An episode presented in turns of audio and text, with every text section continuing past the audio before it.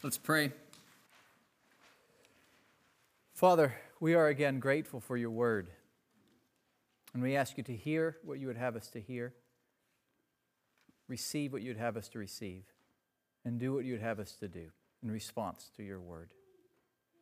We ask this in the name of the Father, and the Son, and the Holy Spirit. Amen. Please be seated.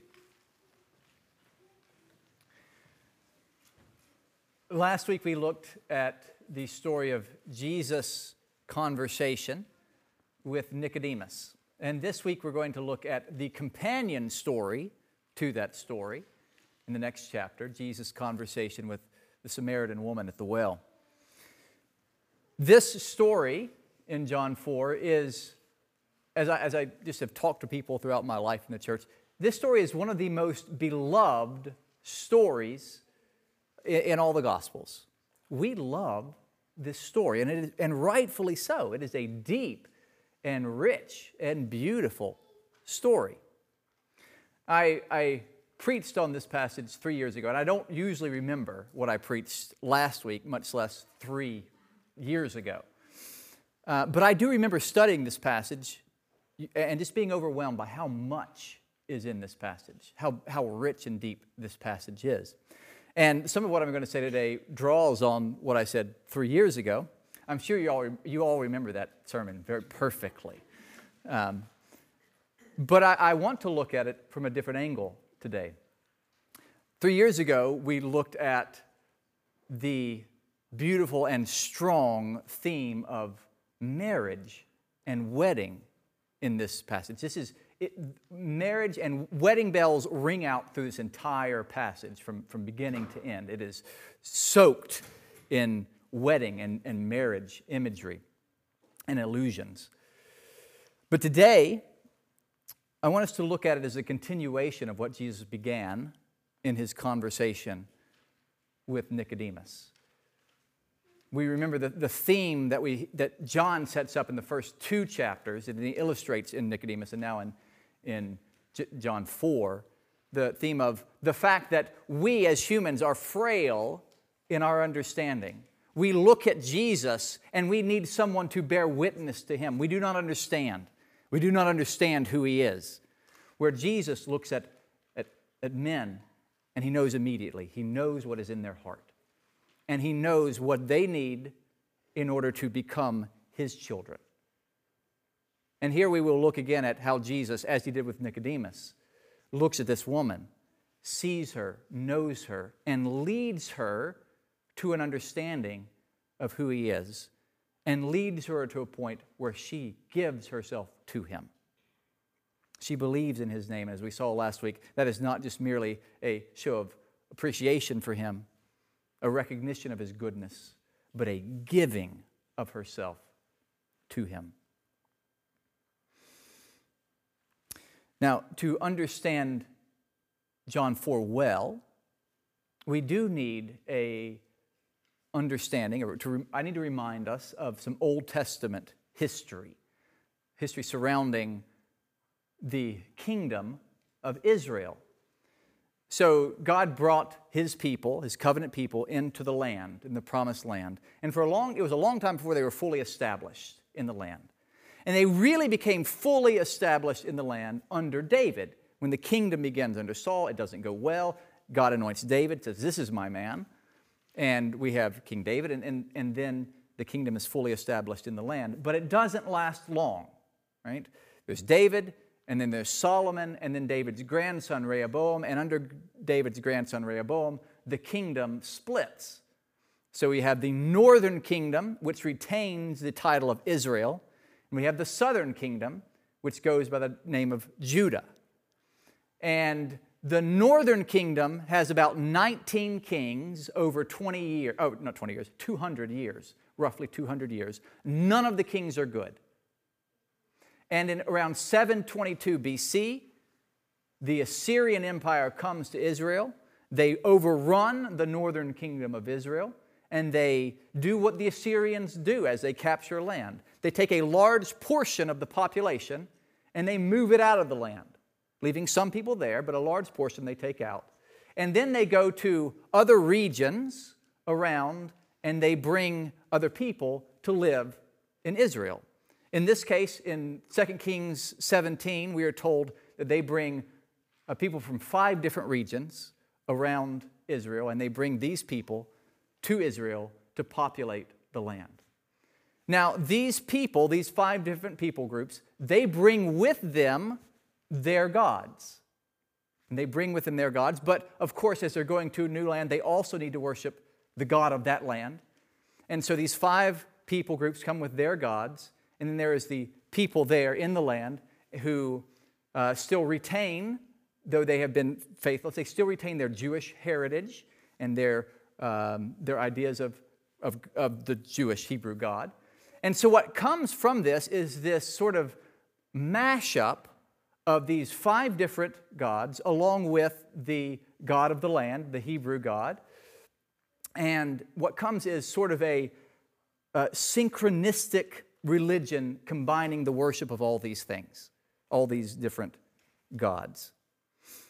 Now, the southern kingdom exists for another century and a half after the fall of the northern kingdom. Judah uh, uh, is then captured by Babylon, exiled, and then returned 70 years later. And the southern kingdom has learned its lesson.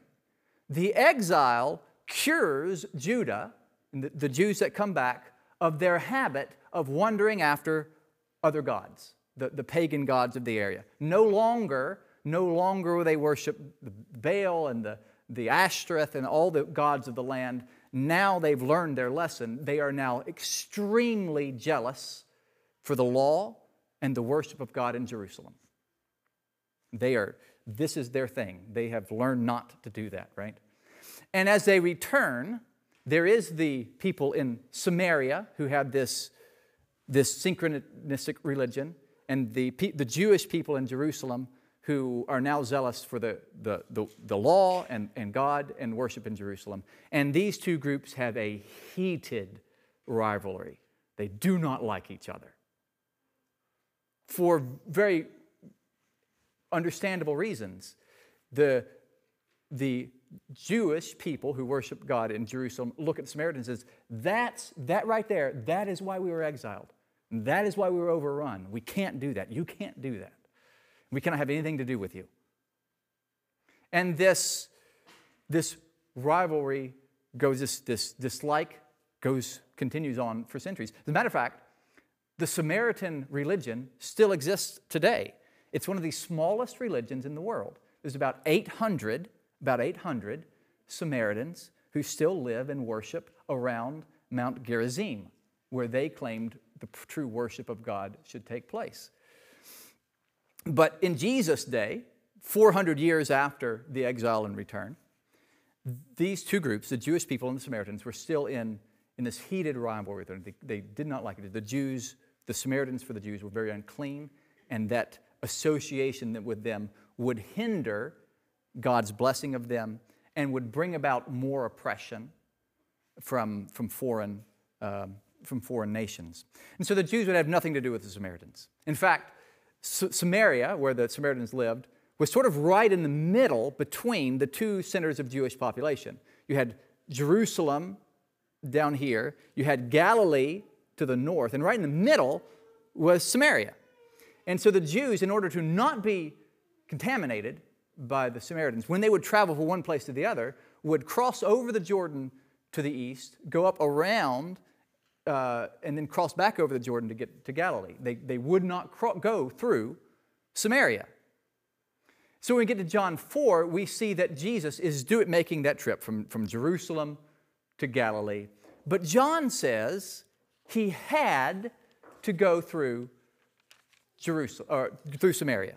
Does he had to go through Samaria? He doesn't say why he had to go through, through Samaria. He just says he had to go through Samaria. We are left to assume, possibly, that the reason, the necessity for him going through Samaria is for the one event that is recorded about this journey. That he had to go through Samaria to meet this woman at the well. So we see him coming to the well in Samaria, and there he meets the woman. He's thirsty and he asks for a drink. And she is taken aback, and, and rightly so. Jesus is breaking uh, many social norms in asking her for a drink. He's acting strangely. This is not normal behavior. Men, for one, were discouraged for propriety's sake. Men were discouraged from talking with women in these sorts of situations. And certainly, a Jewish man would, would never share a meal or a drink with a Samaritan. It's considered inappropriate. So, with Jesus transgressing such obvious social norms, the woman is justified in wondering about this sketchy man. She knows nothing about him, she just knows that he's breaking social norms. And so she asks, How is it that you, a Jew, ask water from me, a woman of Samaria? And Jesus, in reply, says, You don't know who you're talking to. If you knew who you were talking to, you would be asking me for water, and I would give you living water. Probably not the response the woman expects. And once again, Jesus is immediately highlighting, as he did with Nicodemus, Jesus is immediately highlighting the fact that he knows and understands that which the person he's talking to does not. He knows something much deeper, something heavenly, that is above and beyond the earthly material understanding of his interlocutor. Jesus is clearly offering more than a cup of cold water to the woman. He's offering her something much greater. And like Nicodemus, he's telling her of her need. He has clearly expressed a need for water, he's thirsty. And now he's turning to her and saying, But you have a need that is greater. You could provide me something which would quench my physical thirst. I can provide you something that, is, that, is, that would quench a much deeper need than my thirst. Like with Nicodemus, he speaks of the need for baptism here. The term living water means water from a running source. That's its, its, basic meaning.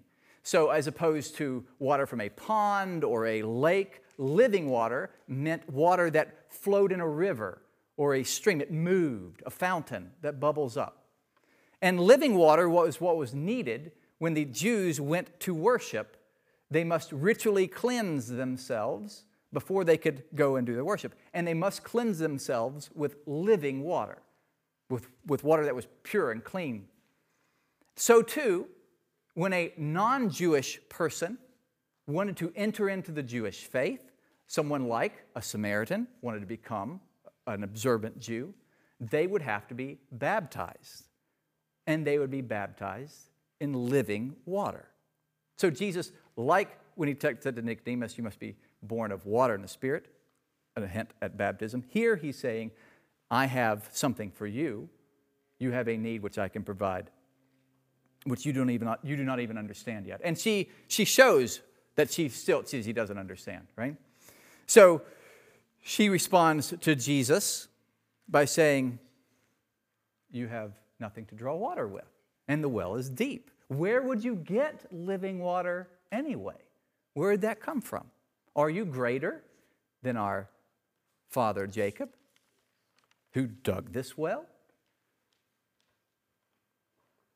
So clearly, as when, Je- when Jesus told Nicodemus, You must be born again, or born from above, Nicodemus says, Well, how can I enter into my mother's womb and be born again? That doesn't make sense. Here, she, missing what he's saying, says, Well, how are you going to get, how are you going to get water to give me this living water? But then she references, Are you greater than our father Jacob? which for one shows that she considers herself among, as a Samaritan, among the covenant people of God. This is our father Jacob, our patriarch. Right? Are you greater than him? But it also shows that I think she has a hint here. She has maybe a little niggling thing in her mind that tells her maybe, maybe he's talking about more than just physical water. maybe, maybe there's something more in this. And Jesus makes it clear in his response that he's not just talking about water from the well. He says, Drink this water and you will thirst again. Drink the water that I will give you, and you will never thirst again. in fact, it will become in you a spring of water welling up to eternal life. And the woman responds with, Sir, a term of respect, Sir. So she's not being dismissive. She's not sort of joking along with this crazy man. She says, Sir, give me this water that I may not thirst, nor come here to draw. It's a remarkable response. Most of us, at least I would, I know, in this situation, I think, say, All right, you clearly need some water. I'm going to give you water, and then I'm going to get away from you as quickly as I can because you're acting really strangely and you're saying funny things. But this woman is drawn, and she says, without, now, she still doesn't understand. She still doesn't understand who he is and what he's doing, but she, she seems to sense that he, she, he has something that she needs, and she says, Sir, give me this water that I may never thirst again and I may never come here to draw. She doesn't like what she's doing. She doesn't like coming here to get water. Give me this water. Now, it would seem to me, it would seem to me that in this act, Jesus would say, Yes, that is faith. You're believing in me. Welcome. Welcome. You are my child. Similar, it would be similar to the thief on the cross. Remember me when you come into just just the act. This is the best I've got. This is the act of, of faith. And Jesus says, Yes. But he doesn't. Matter of fact, he does something very strange. He says, Go call your husband. And she says, I don't have a husband. And Jesus says, You're right. You've had five husbands, and the one that you're living with now is not your husband. Now, for many years, I took this to be something of a prophetic parlor trick that Jesus is, is playing. That Jesus is looking at the Samaritan woman and saying, I can tell you something about yourself that I couldn't possibly know. It's impossible for me to know this, but I'm going to tell it to you. And in that way, when I do this, you'll know that I'm really somebody special that I'm not just a guy at the well, because I'm going to I'm going to share a secret that I couldn't know. And that's not wrong. It's not wrong. Jesus does this at times. He shows that he is God by showing his omniscience. He did it with Andrew in, the, in John 1, right? I saw you when you were under the fig tree. How did you know that? And here he does it I know something about you. But when he does this, he's not just playing games. He is doing something much deeper than that. He does present himself as the omniscient revealer of things, but he picks things in the people's lives that tells them about themselves. He's not just playing a game. In this instant, instance, Jesus is retelling the history of the Samaritans along with the story of this woman. This is the history of the Samaritans. Remember, there were five different groups when Assyria left. There were five different groups that were brought in to Israel who brought their gods, and they formed then a cultural religious mashup to have a religion, a God that was not truly a husband. And husband here, the word husband is loaded. Listen to the prophet Hosea, chapter number two. And in that day, declares the Lord, you will call me my husband, and no longer will you call me my Baal. For I will remove the names of the Baals from her mouth, and they shall be remembered by name no more.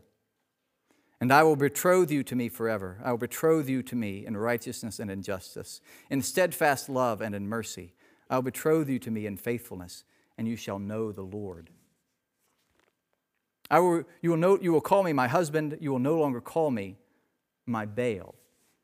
Baal is a generic word for God, for a God. It is also one of two Hebrew words for husband because a God was the husband of the people who worshiped him. He was the husband of his followers. And thus, in the Old Testament, when the people are idolatrous and follow other gods, it is almost always referred to as adultery. Why? Because he is, here's the husband, here are the people, and they are not following their husband. They are not in communion with their husband. They are committing adultery. So when, when he's referring to the woman's husbands, he's not just referring to her husbands. He is retelling the story of Samaria, who has had five husbands, and c- together with sort of the Israeli Hebrew God, to make now sort of a hybrid adulterous affair. So, what is Jesus doing? Jesus is saying, if you want the spring of water that I have to offer, this idolatrous worship is a problem. It's a problem. And the woman picks up on this. This is not lost on the woman. What is her response? I see that you're a prophet. The parlor trick kind of worked. I see that you're a prophet. We, Samaritans, worship here at Mount Gerizim. Well, Jews worship in Jerusalem. She picks up on the idea of worship. Worship is important. And she just makes that statement You're a Jew, you worship in Jerusalem. We're Samaritans, we worship Mount Gerizim. Just a statement. But implied in that statement are questions Which of us is right? Where should you worship? Does it, does it matter? We worship here, you worship there. Does it, does it really matter? And Jesus says when it comes to worship, it does matter. And in fact, the Jews are right. He says, You worship what you do not know. We worship what we do know. And salvation is from the Jews. In other words, the Samaritans are wrong. Samaritan worship, though it claims to worship the God of Abraham, though it, it claimed to follow the Torah, is not true worship. Salvation comes through the Jews. And what he's not saying is salvation is standing here in front of you in the form of a Jewish man. But we, we, we realize that and know that. But he does say the focus on geography is wrong. Jewish worship is right, salvation will come through that. Samaritan worship is wrong, but geography is not the point. It's not where you're going to worship, Mount Gerizim or Jerusalem. As a matter of fact, there's going to come time soon, he says, where you're not going to worship Mount Gerizim or Jerusalem. It's not where you're going to worship, but who and how. The hour is coming, and now is, when true worshipers will worship the Father in spirit and in truth. And that is what the Father is looking for those who worship Him in spirit and in truth. Now, a very common, a very common telling of this, what Jesus means by this that I hear pretty frequently now is that what Jesus, what God the Father is looking for is people who will worship Him sincerely, who really mean when they worship. Sincerity, with spirit and truth, means sincerity. The spirit part means not in a specific place, Jerusalem, anywhere. And the truth means in sincerity. And this is a very, very weak reading of what Jesus is doing. Sincerity, of course. God does not receive hypocritical worship, worship in name only. But Jesus is the one, all that John is doing Everything John has done in the first four chapters is to portray, portray Jesus as the one who comes to teach those who do not know what truth is. You cannot understand what truth is. Jesus is going to come and reveal to us what that truth is.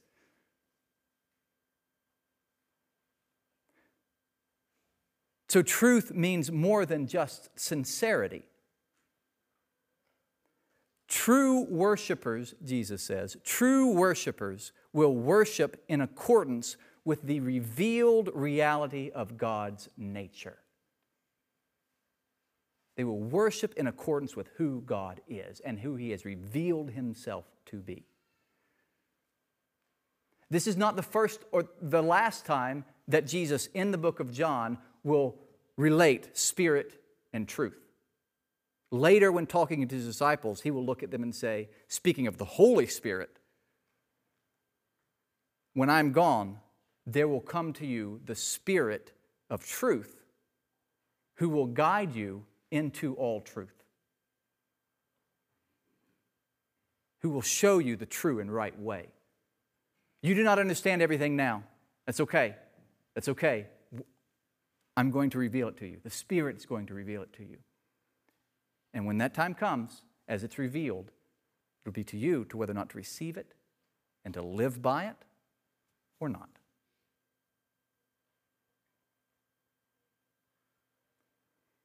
And he did that.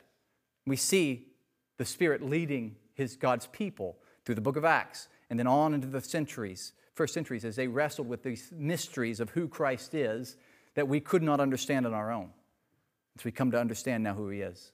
And God says, I'm looking for people who worship me sincerely as I reveal myself to be.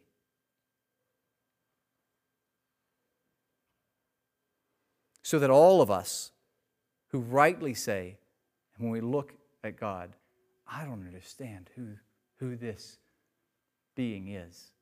We say, that's, that's, that's okay. I will lead you. Listen to what I reveal to you. Listen to what I tell you. Obey that. Follow that.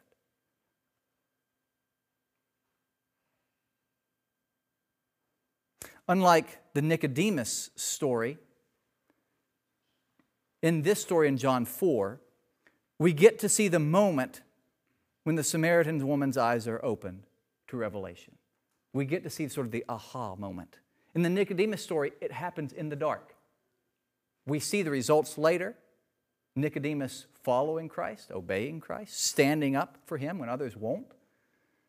But we don't really ever get to see the moment when it dawns on him. In this story, we do, and it's a beautiful thing. When she comes to believe in him, and not just believe as an expressing approval, but believe in him as a bride who gives herself to the bridegroom, to the bridegroom who has given himself for her. The woman says, I know a Messiah is coming. And she says it, oh, I think, with hope, with expectation, with desire. I know a Messiah is coming. And he says, I who speak to you am he. And her response is to go tell everyone she can find about the glory of the Christ she has met. She loves him. She cannot stop talking about him. Not because not because he played a trick, but because he has shown her truth. He has shown her her need and has shown her that he has that which meets her need.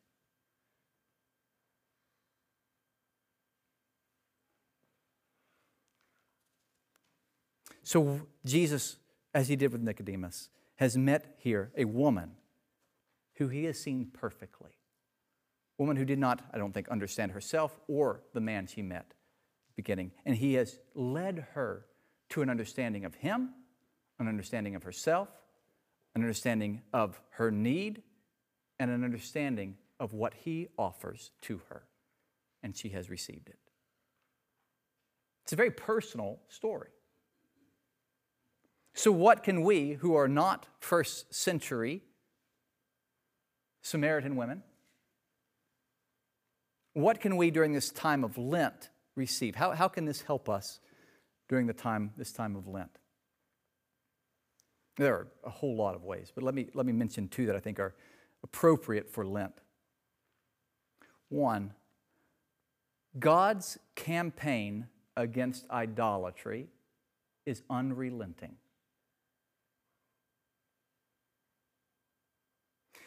For most of us are okay when Jesus tells Nicodemus, who is a Pharisee and a ruler of Israel, that he needs to humble himself.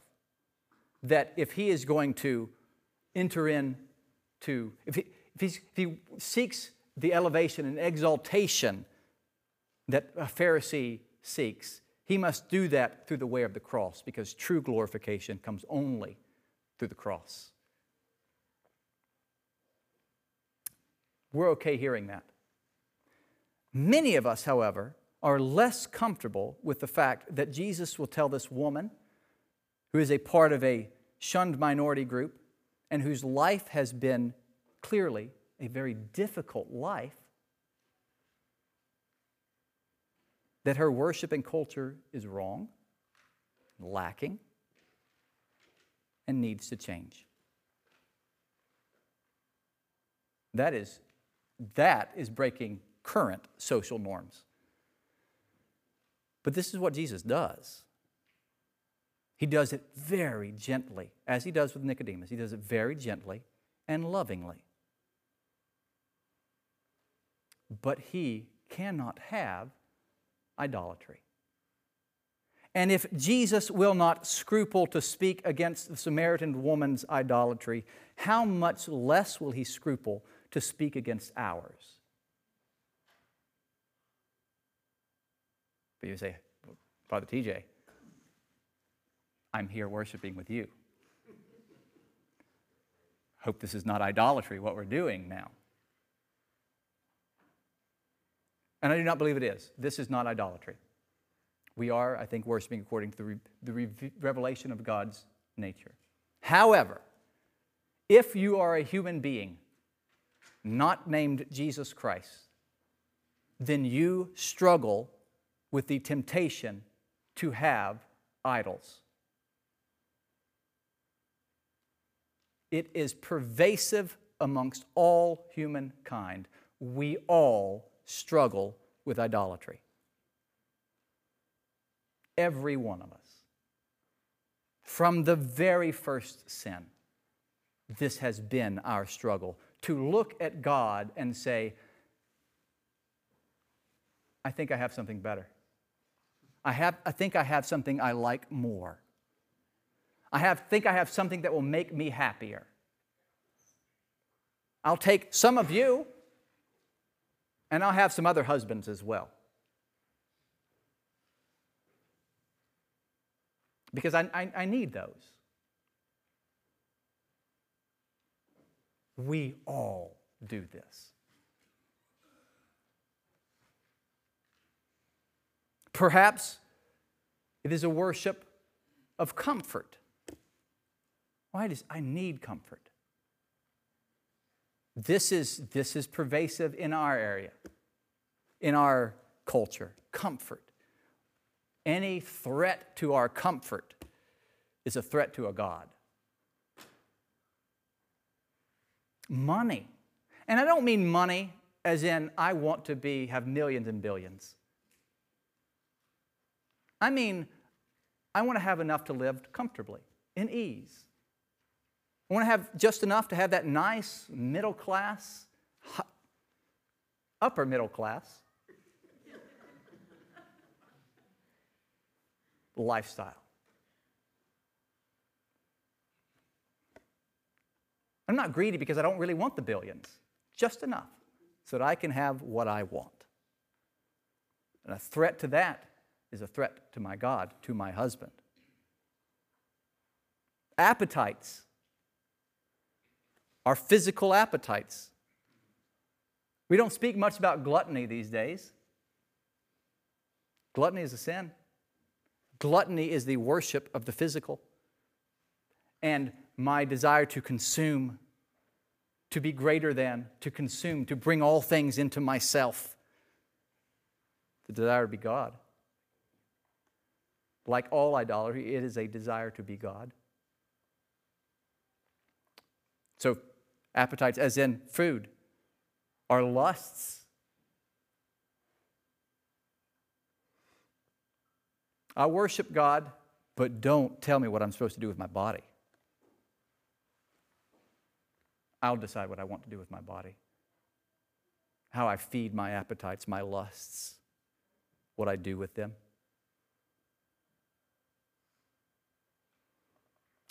Some of us are like Nicodemus. We need respect and glory.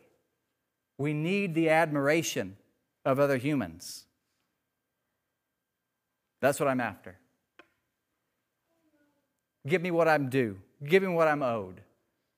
Pay me what I'm worth. And if you don't,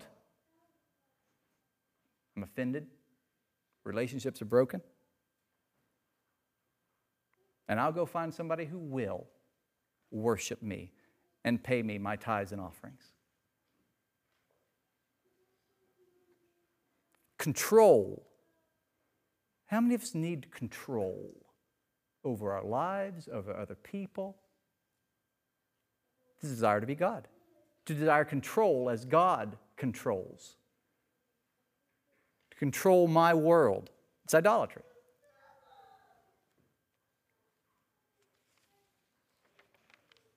To these, to us, Jesus says, whatever one of these may be, or something else, I have this water to give you. The idolatry is a problem. You can't have other husbands. You have one husband. During Lent, it is a good and appropriate time to ask God, What other husbands do I have? Where are my idols? Reveal them to me. And give me the grace and strength to cling to you and you alone. One more thing that I see both in the Nicodemus and the Samaritan woman's passage Jesus isn't afraid to speak truth, even if it seems silly or absurd to the hearers. Clearly, Nicodemus and the woman at the well thought what he had to say at the beginning was just. How can I go into my mother's womb and be born again? That's just silly. How are you going to get, you don't have anything to draw water with. You're being silly. Jesus doesn't seem to care. He's going to speak truth. He's going to tell people what truth is. And he doesn't seem to be super anxious over whether, whether, how they receive it. Constantly through the book of John, especially, Jesus looks at people who are following him and says, This is who I am. This is what I have to offer. You may accept it or reject it. In the case of Nicodemus, and the woman at the well, they, they receive, they press into it. Though they don't understand, they press into it. There will come a time, we mentioned this last week, John 6. He has a host of disciples who follow him, and he says these same sort of completely ununderstandable sort of things. Unless you eat my flesh and drink my blood, you have no part in me. And the people say, Whew, that's really hard. I don't know if I can accept that. That's really strange and absurd sounding stuff there, Jesus. And Jesus says, if that's hard, there's more hard stuff to come. If you stumble at that, you're going to stumble at something later. This is how it is. This is who I am. This is what I have to offer. You may accept it or reject it. He does it gently, he does it lovingly, but he does it very firmly. The massive disciples in John 6 leave he turns to the 12 and says, Are you going to leave? And Peter says, Where are we going to go? Who else has the words of life? Peter doesn't say, Oh, I understood what you're talking about. I, I, I know, I understood, I got it. They all, they couldn't get it, I got it. I understand. He simply says, Where else am I going to go? I don't understand, but where, who else has the words of life?